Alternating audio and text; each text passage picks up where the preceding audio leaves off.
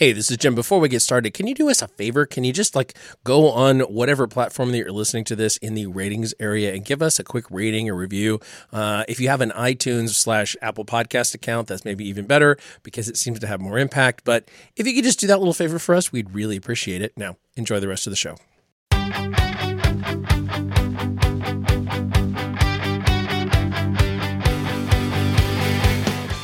You're listening to 50% Facts. the show where we try to answer specific questions on an individual topic, and then at the end, we bring in an expert to give you the real answers. I'm Jim McDonald. And I'm Mike Farr. Welcome to our show.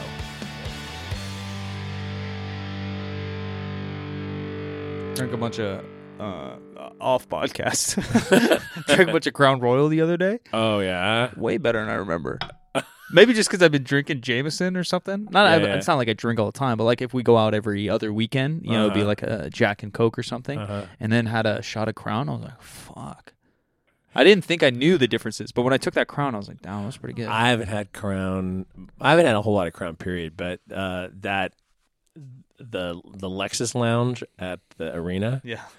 it's decorated with Crown. Yeah, they do pretty good marketing. But they're they're like a higher end, right? They're kind of like the Patron. Like I know Patron's known as like a good tequila, but not if you're a tequila guy, it's not the best. It's not the best, yeah. right, but Crown's like that. Like if you're not a if you're not a whiskey guy, it's a safe, decent It's option. a safe, decent, decent Yeah. option if you're not a whiskey guy, and they do some flavors and stuff like Yeah. that. If you're into that kind of thing, if that makes it easier for you to get, you know, I mean, this could be on whiskey. the podcast, I guess. Who gives a fuck? But uh, I uh, I took my first shot. I, I, it sounds crazy, and eh, don't judge my parents, you fucking dickheads out there. uh, my grandpa, I guess, was known for Crown Royal. Like, I guess he maybe drank it a lot, but Uh-huh. I, I don't know. My family, it's hard because my dad never drank really. Uh, Oh, okay. I had wine with him like twice, maybe. Yeah. Um, and my mom never really drank. I think she had some beers here and there, but not like when I was a kid. I think when they just became parents, like they're kind of an old school thought, and they're like, "All right, Uh-huh. we're not going to curse anymore, and we're not going to do these things," Uh-huh. uh, which probably didn't end up great because I'm fucked up. But uh, so my dad never really drank. None of my aunts really drink, but a lot of their kids drink. Uh, Okay. They're all in you know the Midwest. I think it's just a thing, right? You just drink a bunch of Budweiser all day, every day. Um, but at my grandpa's funeral, I think I was maybe ten or twelve, and everyone's just fucking slamming Crown Royal everywhere. And so they gave me like one or two shots as Uh-huh. a fucking twelve year old, and I just remember like, oh my god, like. You're drinking poison. Like it- that's when it actually tastes like poison, you know. It does. It just tastes like that when you're a kid. You don't have the the, the, the taste buds for it. My um my wife's family did the same thing when her grandfather died, and it but it was wild turkey, Oh. which really is like Poison. Yeah, kerosene. It's like Yeah. it's like uh, um kerosene or something. Yeah. you know, it's like really bad. Uh, yeah, for sure. Yeah, it happens. I don't know. And eh, but, but having Crown the other day, I was like, man, this really ain't bad. And, and the other thing, uh, it's Keep, keep talking. we we talked about uh, uh, taste buds all the time because we had my mom on here for olive oil. You guys, check that episode and different things. And I don't know if it's genetics or who has g- good taste buds or not, but I think I had um okay taste buds considering my mom does it for a profession. But the older I get, like the more I think I love shit. Like I like coffee, and I've drank a lot of coffee since I was probably 22 or so. I started drinking a lot of coffee uh, almost every day. But lately, I've had coffee like, fuck, this is good. Like I always liked it. I always liked it. And like, all right, this is pretty good. But same with like beers. I feel like you know, you drink some Bud Light in college. You're playing beer pong, and you're like, yeah, all right, it doesn't taste great, but I'm you know I'm getting buzzed. And then you start like, all right, I'll have one IPA a week, and like, all right, that's pretty good. And then you start to have like some good beers, you know, you- and you're just like, fuck, this tastes good. Yeah, yeah, for sure. Smell this. We're getting back into kerosene. What is this? All right, we got No. Glen um, Mor Morangi. Yeah, good meringue. Yes. There we go. Highland single malt Scotch whiskey, the original, perfected by the 16 men of Tain. Who are they? 10 years old. Yeah, I, I I could give you a glass if you decide you want. Why is it so afterwards. light? Is that a thing? I- I light color. Oh, that doesn't smell bad. yeah, this is my point exactly. It's all, and it will be good if you taste it. I'll I give you a thought- glass if you want. I mean, I'll try it. I don't know about a whole glass. We're doing a drunk podcast. What are we talking about today? We're talking about like uh, infrared uh, saunas and shit. Might as- We need to talk about whiskeys. That smells pretty good. I didn't think it would. I'm I'm not a big hard alcohol guy. I'm not that big of a drinker again because my family really never really drank growing up, and then you know I just hear horror stories of cousins, friends, or family friends being alcoholics. So I'd get a little not scared of it, but just I we'll just- definitely we'll pour just a little bit. I definitely have an addictive personality, you know, and so like I, I always am watchful with what I do. You know, like I got pretty addicted to lifting weights. Mm-hmm. I watched my line of taking performance enhancing drugs or competing or Mhm. dieting to you know, I always watch my line. I'm, I'm as as addictive as I am to things, I'm also just as um uh self aware, which has led me to not get into drugs or other things. But um I, I don't drink a lot of hard alcohol. I'll drink a beer, I'll drink a Yeah. wine. Um if I'm trying to like drink and chill, maybe a gin and tonic or, some bullshit, but uh this does smell like sweet. Yeah, and, it, and it kind of is. You'll hopefully my guy Ryan, uh, my boy Ryan, he's a little bit younger than me, 26, 27, but he's insanely into whiskey. I went to his apartment in uh, in San Diego, and he has like an entire wall of like the most expensive whiskeys you've ever seen. Like he collects Yeah. some, he drinks some, he knows the name, he probably knows this. Like he's, he's just a big nerd. Oh yeah, I mean it's good. and it's not going to tear your face off. Yeah, It's that's got the a little issue. Bit of sweetness. It's um, yeah, I mean it's still alcohol, but still alcohol. Like if you never had whiskey and you had that, you'd probably be like, ah, I don't know. But if you've had like, like I said, like a little bit of Jameson or Jack, which I don't mind. I like a little Jack and Coke here and there. But like you have that and you're like, oh fuck. I think Jack is a great mixer. Right. Yeah. I think it, I think it's a rough go. Yeah. know. What do you do? Neat. Yeah. What do people do? Just throw this thing on ice and sip away? I like this glass too. Uh, yeah, you can. You can if you like ice. You can, or you can, you know, a, a little splash of water. Yeah. Sometimes it yeah, opens it little up a soda little bit. water deal. Yeah, or just just just still water even. Alluring complexity. I want to be a marketing guy for one of these things. They fucking crush Me it too. sometimes. Me too. That- And it, the the flavor changes a little bit while it. Um, Little air. yeah. a single malt whiskey of exquisite finesse and alluring complexity. If anyone in the world ever explained me that way, my personality, oh, yeah. my god, would I feel good about myself? Uh, me too. Goddamn, alluring complexity. Me too. Um, Delish. Yeah. I haven't eaten today too. I'm about to be hammered drunk for this for this podcast. we we poured just a, just a tiny bit, but I walked into the grocery store in my neighborhood the other day. It was a Sunday, Yeah. Sunday, and they were doing a tequila tasting, and they're like basically handing me a shot when I walked Sounds in. kinda fun. like, all right, okay, I'm go. I'm off to. A, I was going to a you know 43 year old man's laser tag birthday party. So yeah, tequila sounds perfect. tequila, yes. Just actually, can I get that to go? Yeah, my mom's not huge into drinking, like I said, but she's uh, like we had her on the podcast, really big into olive Mhm, oil and all these things, and she's now just dove in because she trained her palate a little bit, obviously for a specific thing, Mhm. but she's dove into like chocolate tasting, Mhm. uh, coffee tasting. I Mhm. think she might have done tequila or whiskey, even though I don't think she really likes either of those. But like, it's kind of like you find it. It's kind of like powerlifting. Like, all right, like I squatted 500. Like, let me go flip this tire now. Like, I Mhm. built some strength. Like, let's go fucking Oh, mess right, around. right, right. So I Let's- think testing. Kind of, kind of. I think she's like, all right, I got this palette. I can f- find some flavors. Let's go see what these other experts are doing with this other cool shit. Right, Or, right. yeah, I'm gonna try a clean and jerk out of nowhere or something. No, I can totally understand that.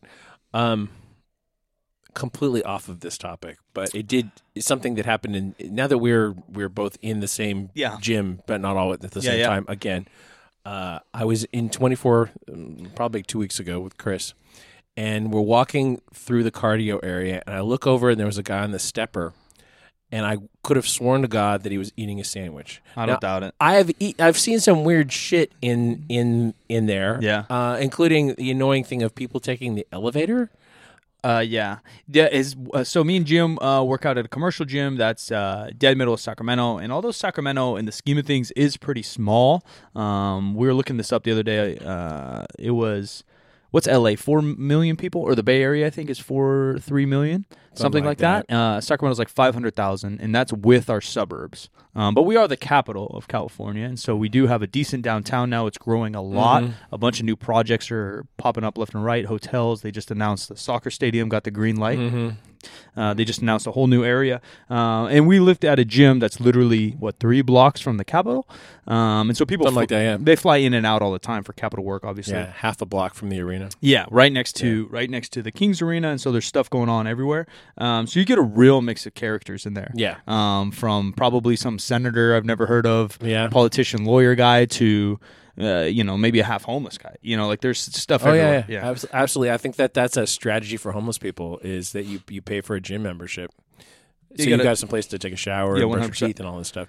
And and you will occasionally see people like I don't understand the brushing of the teeth in the gym. I don't get it. I don't understand shaving things in the gym unless you're a homeless person. I don't understand that, but I see it all the time. Even the shower, like I do understand the shower, but it's just not for me. Like I guess if I'm commuting an hour, um, and I've never had to do that, uh, Yeah. right? Like, but I'm always the guy that uh, sometimes I shower before a workout. I, I like to shower. It's just a routine I built in from life. Uh, I shower right before an event, so I showered right before a basketball game. Although it seems counterintuitive, it just wakes me up. Showered right before this podcast. Shower right before I stream. Right before a YouTube video, whatever, just wakes me up. Um, and but then after the gym, I'm just driving home. Right. I, I understand if you have to go to work out the work. Like I get the thing, but I don't want that. I want to feel comfortable. I don't want to have to worry about funguses on my feet. I don't have to worry about, you know, the shower curtain. I don't. I don't know. It just all feels kind of grimy to me. Gym showers seem sketch.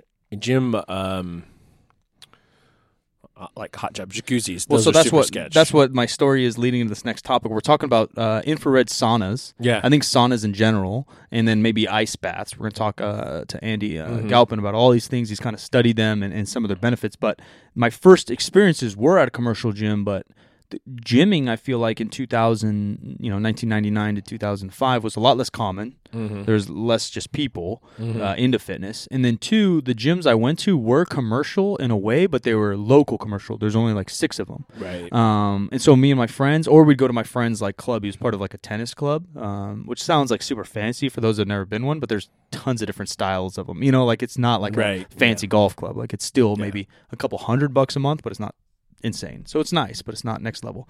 Uh, and we would just like work out or play basketball, and then we thought like a steam room or sauna was cool. You know, Yeah. like you just hop in there, you sweat a little bit, it feels kind of nice on your skin, you get to relax, and you just kind of dick around and talk. Mhm. Um, but yeah, at this downtown one, I've want I've been I've been having an urge for a sauna. One because I've seen some of the information coming out on it. Two because I do find it very relaxing, and I think it, it feels good to sweat. Um, Mentally, I feel good, uh, but I have nowhere to go because they're just so grimy. And I don't uh, not only like the actual grimy because who knows who's been there in the wood and the moisture. It just feels a little weird with strangers. And then two, um, leaving. You know, you're leaving all dripping wet. Like I, I need one at home. Uh, and I know there's some pop up ones and, Yeah, and things of that nature. for home, yeah. yeah. but I don't know. Until they sponsor this podcast, I'm not getting one. I think the Sturettes have one at home. yeah. Um, yeah, no, and and for me, I think that like early on those dry saunas was like, well, like how long can you stand it? Yeah, yeah, yeah. You know, it turns into a little bit of a g- game. But now uh, we got people who are uh, taking ice baths in their uh, converted chest freezer, yeah, yeah, yeah. or they're going to these cryo centers that Cryos popped up. uh, That's another question I guess we could ask Andy Grant because everything I've read on cryo is pretty false. Pretty yeah, I. I, from my personal perspective, year several years ago, probably six, seven years ago, I was having a tendon problem in the back of my knee, and I was willing to do anything to try to solve it. And I ultimately got PRP, which helped. Yeah. Uh, but I bought a Groupon package from one of those cryo places, and basically, instead of doing a full body thing, I said, you know, like how many times could I come back for this spot on the back of my calf? And it was really cold, and it would f- it would feel better for an hour or so Yeah. afterwards, but it it wasn't it wasn't sustainable at all. Yeah, and I think a lot of Andy's talk and what we'll probably dig into this podcast is just like general health, recovery, um, things of that nature with infrared. But like, it's a whole nother conversation. Uh, we're gonna have an, another guest on soon that might have some topics on this because I know for a long time there was like pop um, doctors and hospitals and whatever would kind of have one path, and then like chiropractors, acupuncturists, PTs would have another path, but just hot and cold therapy in general um, for more like a, a dedicated location, like you're talking about for injury, uh, long term, short term. Uh, how to kind of treat those things too might be a topic we we dive into. And uh, the f- the first time that I um, uh, heard Andy, I guess when he was on uh, Rogan, was maybe the first time that I really heard him. He was talking about you know heat shock and cold shock proteins, and that's kind of the real question. It's like, is that something we should be concerned about, and what do they mean? And we should be should we be stimulating them? And then I saw just the, the other day them talking about um, that if you have a routine around heat or cold or contrast showers or whatever, so that you're doing it all the time, maybe your body stops Yeah, producing these adaptations. yeah, because it adapts too soon. And, and, and I think too, uh, on top of that, what's the actual not what the benefit is, but what percent is actually going to help us, right? Because we could talk to somebody who loves fucking creatine and they're going to tell us all these benefits of Mm-hmm. creatine, but at the end of the day, like depending on how you adapt and some genetics, like it's giving you a 0.5% boost in your bench Yeah. press. Like it's really not doing that much over time. And so is this something that it's fun and it's exciting to find new information on things that might help that show Mhm. a real positive uh, uh, result in anything because there are so many BS products and BS supplements and BS routines and all the you know tummy tucks and diet teas and there's Mhm. so much bullshit out there. So when science can prove um, and our experts really th- believe in in some kind of modality, it is insanely exciting. But at the end of the day, if you can't, you know, have a balanced diet, if you're not going to the gym consistently five times a week, if you're not consistently getting your sleep in, if you can't put this whiskey down, if you have Mhm. all these other issues, eh, do you really have to worry about this cold tub and infrared? And, and and people always say, well, like, oh, well, maybe our best athletes, our best athletes have the same issue we do. Uh, Michael Jordan was supposedly a freaking alcoholic. Uh, how many people in the NBA do you think actually get the sleep they need and the nutrition they need? I don't think they do. So should the, even Dwyane Wade and LeBron James be worrying about this tub, or or or should we worry about these other things first? Because you can't really put a percentage on the benefit of good nutrition and sleep because it's everything. And Yeah. so I, I I love that that Andy and these guys are excited, but I'm really interested in yeah what kind of the shock you know heat protein uh, may be involved, what it may actually do, because I've also heard um, this talking about we had another muscle fiber episode talking about growing new muscle fibers or um, converting, I believe, actually muscle one and two. One Um, to the other. yeah, uh, with PEDs is possible, and some of these therapies might do it. But what percent is it actually going to help me? Um, because we have so many other issues to cover. Eh, Yeah, exactly. And it and is it a psychological thing? right. Uh, be, as part of a larger plan, do people need um, ritual Sure. Around it to help them reinforce their good habits? Which I mean, which is great, right? I, if I go to the gym, I do my Sam. I'm MMA fighter. I do all my grappling, then I go do some cardio. I come back, I do some striking, and then I do some lifting weights, and then I'm hopping in a sauna, and I feel relaxed, and I know my day's over, and it's time for me to go to bed mm-hmm. afterwards. Hey, power to you, right? Everyone needs a routine like mm-hmm. that. My routine right now is you know similar: wake up, gym, cardio, emails, podcast if we have it, work if I have it, stream for six hours, and then I got to get my one episode of Netflix in. And when I know when I turn, I know when I turn on Netflix, like all right, it's almost bedtime, and then Yeah, my yeah. my routine's ready, and then I can fall asleep. Yeah, if I didn't that have that, I couldn't fall asleep, and if I didn't get my sleep, I'm fucked up. I'm sure we could run some kind of study that shows Netflix helps my recovery. Why? Because it's built into that routine, right? So I want Right. to know um, what what what yeah what what what scientifically percentage is is this needed, and then who should maybe even pay, pay attention to this? What what what small percent or large percent of common athletes should be paying attention to something like this? That's a good question. All right, I think we're going to jump in with Doctor.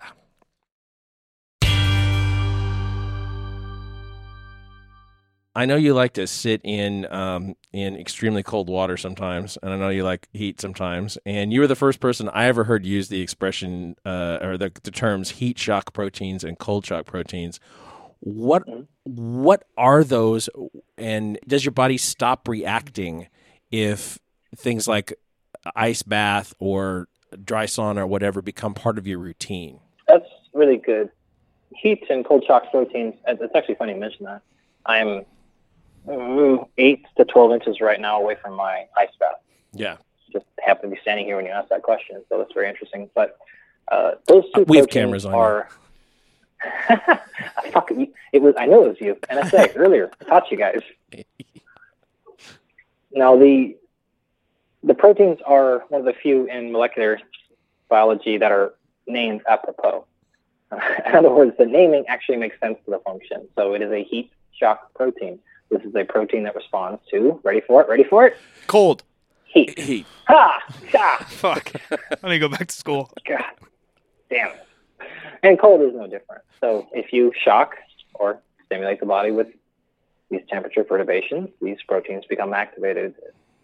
After that, they have a whole host of downstream uh, responses and, and activities. And this is actually goes back to our conversation regarding intermittent fasting, where we talked about autophagy a bit and the fact that it doesn't molecules, proteins, gene, cells, they don't have a single function. And so people like to bastardize them by saying things like, oh, mTOR causes muscle growth or testosterone causes muscle growth. No, one of the things testosterone does is cause muscle growth. It also does a thousand other things. Heat shock and cold shock proteins are the same way. And so you could say, okay, turn on my heat shock protein, and that is associated with an increase in autophagy. Well, sure, but it's also associated with a whole host of other things. Uh, just a couple of steps away from mTOR, for example, mTOR is one of the signaling proteins that causes muscle growth. A couple of steps away from that, it actually blocks muscle growth. Hmm. And, and, so the same exact thing is both increasing and decreasing muscle stimulus. It just turns out that in that case, the net is almost always muscle growth. Well, cold and heat shock proteins are uh, a similar thing. We are far more ahead in our understanding of things like mTOR and muscle growth than we are things like heat shock proteins, cold shock proteins. Uh, the vast majority of the research is still in animals, rats, murines, or cell culture. Uh, we have some good evidence in humans, but we, we don't understand those things to the level we do uh, things like, again, muscle growth and testosterone. Uh, so there's still good information in there, but that's a long-winded answer. Does your body's reaction change if that becomes a regular thing? Uh, did you stop provoking oh, yeah. that reaction? So I actually forgot to say this when we were also talking about intermittent fasting. But this is, I am in disagreement with many of my contemporaries, friends, colleagues, and business partners on this topic. So intermittent fasting may kick off some autophagy or some other things, uh, say increases fat burn. But this is simply mostly due to either an overall calorie restriction. So the amount of autophagy or anti-inflammatory processes to something like intermittent fasting, we don't yet know if that is because of intermittent fasting or is simply because you reduce calories. We know the vast majority of benefit from intermittent fasting is explained almost fully by fat loss. And so if you're able to put someone through an intervention who loses 20 pounds of fat, that is going to be so much more important for anti-inflammatory, autophagy, cancer prevention than the intermittent fasting was. So um, I'm not saying there's nothing at all special about intermittent fasting. There may very well be. It could be. But it's the uniqueness of the intermittent fasting is probably pales in comparison to the overall effect of caloric restriction or the overall effect of reduction of body fat. Well, the same thing applies to the thermal treatment. So if you are consistently getting extremely hot and extremely cold, you're no longer going to activate these shock proteins to the same extent that you did. If you look at all the literature on these thermal stresses, a huge percentage of them that are inhuman, which is also a small percentage of the overall literature, a huge percentage of those are very, very short durations, so typically two weeks or less. Mm. And they hmm. typically do interventions like, okay, you spent a total of two hours a day in the ice for 13 days, or something extreme like that, where you're like, okay, I get it to show mechanism, to show concept here, but this is not how people use them. And what happened after a couple of months when you got used to it? Well, it's no longer as big of a shock. Now, I have had this ice bath in the back of my house for a couple of years now. I can still tell you equivocally every time I get in that 28 degree water, it's still fucking cold. all of a sudden, like, oh, it feels like a warm bath. That shit is cold as hell.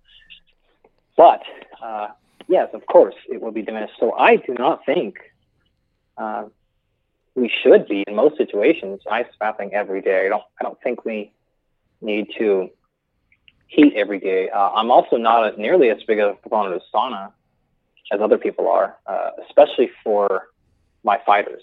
Um, if, I don't know if you, guys, if you guys have ever done jujitsu, but if you put a gi on and do an hour and a half of jujitsu, it's easy. They'll lose five, seven pounds of water. Yeah. Easy. I don't think there's anything magical to the sauna. I think the magic comes in being hot for a long time and sweating a lot. Mm.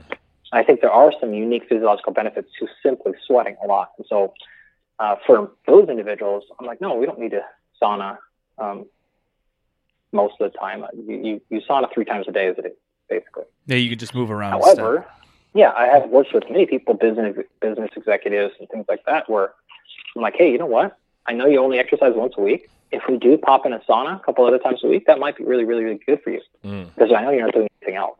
Uh, or hey, you can get in there. Let's do one of your meetings in the sauna. Okay, great, I'll do that Well, that that's a win. So I think it's a good. Uh, my grandpa, I had my grandpa get a sauna. I know he's not going to exercise. He's never ever exercised. I don't know what to do. It'd be so hard to get him started. He doesn't live in the same state as me. I can't be there to help him. So I'm like, hey, just get a sauna. I Get in there three, four times a week, and he loves it. So to me, I think that will actually have huge impact on his health. But there's there's something that's very, very different in giving something to an 85 year old who doesn't exercise and thinking that's going to carry over to a 27 year old powerlifter. Man, oh, come on, we got to ex- we got to express a little bit of critical thinking skills here. What um, I know you said there's probably not a lot of research or uh, pure definition on the human uh, for the hot and cold uh, protein shock proteins, but if you were to do an extreme amount within one or two weeks, perhaps for extra recovery or or whatever. Oh yeah. What what I mean, there's probably not a percentage involved, but is it something more like supplements? Like, all right, this I might feel like the smallest boost ever, like creatine, or is this going to feel uh, and make a real difference in my performance or recovery? It could do both. Uh, I, I will use them for sure a lot. Um, I got you know three fighters competing in the next handful of weeks, and I'm trying to get them all in the ice bath uh, three times a week. I would say six days a week, but they won't do it. Mm. Uh, so I'm, I'm fighting for two or three. So no, I think that's uh, just just like intermittent fasting. I'm not against it at all. I'm I'm for proper use. Very close to competition, I think is a very very good time to go ice bath every day if you can. Get in that sucker all the time, right? It's only going to help. How much will it help? Well, sort of depends on the person, and the sport, and stuff. But yeah, um, I think during those periods of time, it's probably a noticeable improvement. Yeah, but it probably won't hurt if you're applying it correctly and kind of only doing it during the most intense part of training camp, kind of deal. Ooh, so that's where I disagree. So you think it will hurt if you do it I, at training I camp at think the if end? you, uh, oh, well, now okay, so now you just you Maybe, just maybe, maybe I misspoke. Maybe I misspoke. Go ahead. Um, because let's remember, if we're blocking inflammation and we're blocking uh, stress, well, those are the signals that cause adaptation. And so I would not do things like an ice bath. I would not take anti-inflammatories or antioxidants or extremely high antioxidant. Uh, well, foods are fine, but supplementation during an intense part of training camp because the point of intense training is to induce adaptation. And if you then circumvent that recovery process, you block those signals to adapt. Now, when you rephrase the question, you said at the end of training camp. Well, then I agree with you. So if it's during your, your accumulation phase, your adaptation phase, then I don't think you want to go excessive uh, recovery. I would say the same thing for Normatec, the same thing for um, Marc Pro or any of the other modalities if you're try, if the point of your training is to induce and accumulate um, stressors, then don't circumvent that by cutting out the stress. But at the end of your training camp, when you're very close to competition and you're not now accumulating stress, now you're trying to peak. This is when you want to roll out all these recovery strategies.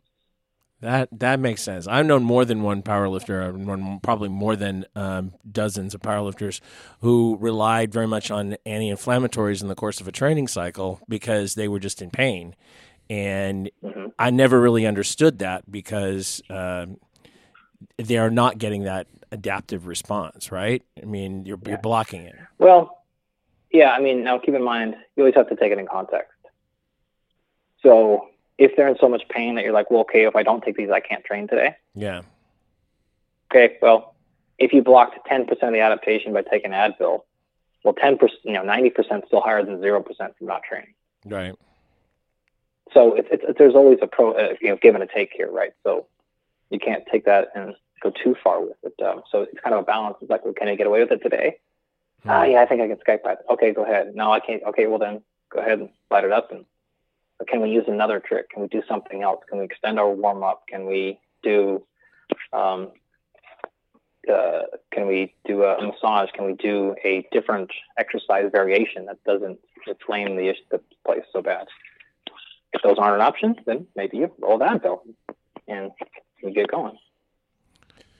To shift gears, another thing that's come up to to us lately, we've been pitched the idea of doing something on hot yoga. Um, what about we we were we've been talking about like sitting in a sauna and uh, not exercising while just sitting, And I, I understand that this is probably a, a case where context is important. If someone is um, is someone is actually active and then they're using, you know, sitting in a dry sauna, and that's one strategy, or if they're using something like hot yoga, uh, I'm assuming those things are going to be different. Uh, yes, but it depends on which marker you're talking about. So if you want to look at like heat shock protein, mm-hmm. uh, that's that's indiscriminate. It doesn't matter. It, heat shock protein is going to be activated by temperature. So get to that temperature however you want. It won't matter. Other differences though would be something like, well, you know, potentially it's better for the joints. Potentially, you can also work on a little bit of shoulder stability versus just sitting there and not doing anything. So it would be the other benefits that would be the difference. But yeah, it's like I said, it depends on the marker you're looking at. But for heat shock uh, proteins, literally just temperature. Doesn't it doesn't matter if it's dry sauna, whatever, steam room, like you mentioned, maybe jujitsu, whatever it might be. It's just kind of getting that temperature up. Yeah, and the internal temperature, not the external temperature. Just get hot. If you're getting super hot, probably doesn't matter a lot. Hanging out in Sacramento in 110 degree in weather August. this summer, yeah. Yeah, I mean, if you're down in uh, Louisiana and it's September and you're wearing 40 pounds of football gear, like you don't think that's activating your shock proteins? Come on now. no, so it, it, that's what matters. The internal temperature change, how hot's your body getting? That's what kicks them on. And cold. So uh, let me ask you this question: If you're sitting in an ice bath, how long do you have to be there before it starts affecting your core temperature? There several trials have been done on this, and we have run some initial pilot experiments here with them. It depends on the temperature of the ice bath. Hmm. If you're sitting in a 55 to 50 to 55 degree bath, like most athletic training facilities and places like that keep their ice bath, uh, you're going to have to be there quite some time for before you'll notice measurable changes in core temperature. Having said that, uh, we have seen some pretty fast drops in body temperature in the sub 30 degree water um, it's not uncommon for us to see something like almost a degree per minute. Ooh. Uh, so you start spending five, six degrees uh, in there. It's not going to keep going at that rate, but uh, certainly a degree every couple of minutes uh, can happen. So you can get pretty damn cold internally pretty damn fast in sub 30 degree water. It's it's different than 55. Mm-hmm. You can be there for quite some time. What about these cryo chambers? Yeah, so they're they're not going to do much for internal temperature. That's kind of um, what I thought. Yeah, so I'm not saying they're useless. Uh, they seem to be potentially equally effective for reducing muscle soreness, uh, but the the anti-inflammatory aspects, the other potential benefits, um, probably cold shock protein, and certainly internal temperature, uh, they don't stack up with the cryos relative to cold water immersion. So uh, I typically don't recommend them unless it's a convenience issue or personal preference, or if you're there for the sake of muscle soreness. Anything? Uh, yeah, get the damn cold water. Anything you uh, think we missed in terms of uh, sauna and hot water or uh, cold water uh, baths? Loads, man, loads of it. But we can only take so many bites at the apple at a time. at some point, I got to get some work done today. Absolutely. Well, we definitely appreciate you being on, man. Uh, how can people find you? Yeah, sure. You can visit my social media, uh, Twitter and Instagram at Dr. Andy Galpin, and you can check out my YouTube channel and uh, my website, andygalpin.com, if you want to get your learn on and, and uh, see what the kind of stuff I teach in my university classes about strength conditioning, program design, nutrition, XPhys, muscle physiology. I got a whole bunch of free videos up on the website and Patreon and kind of all over the place. So just search the Googles. I'm easy. Here we go. All right. Thanks a lot, Andy. Yeah. Thanks for your time. You got it, guys. I am the Jim McD on all the social medias. Mike is Silent Mike with two Ks. You can find the show, 50% Facts, on Instagram and Twitter. Percent is spelled out like a word. We'll be back next week.